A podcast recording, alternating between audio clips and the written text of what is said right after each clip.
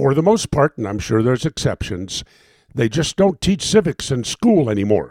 But think about it. In a good civics class, you're going to have to learn how the government works. Do you think the government we have right now really wants you to understand how it works? The more you know, the more dangerous you are to the government. So let's kill off the civics classes. You ask the average high school student today what are the three branches of government? They will say oak, sycamore, and Kanye West. Ask them about checks and balances. And they'll tell you, well, the government writes checks and then they have to balance their checkbook.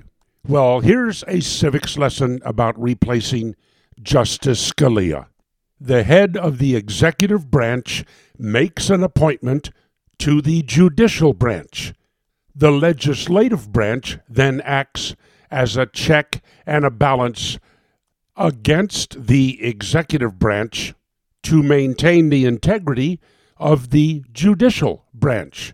See how easy this is? So it's not a simple matter of Obama appointing a replacement for Justice Scalia and the Senate approving it. No, the Senate is the check, it is the balance. It considers Obama's intentions, his goals, and his appointment and acts accordingly.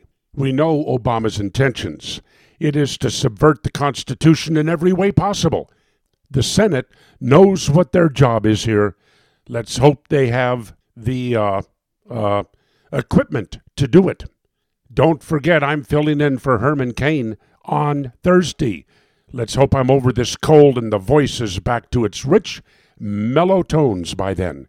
In the Solomon Brothers studio, Atlanta in transit to Arizona. This is Neil Boortz.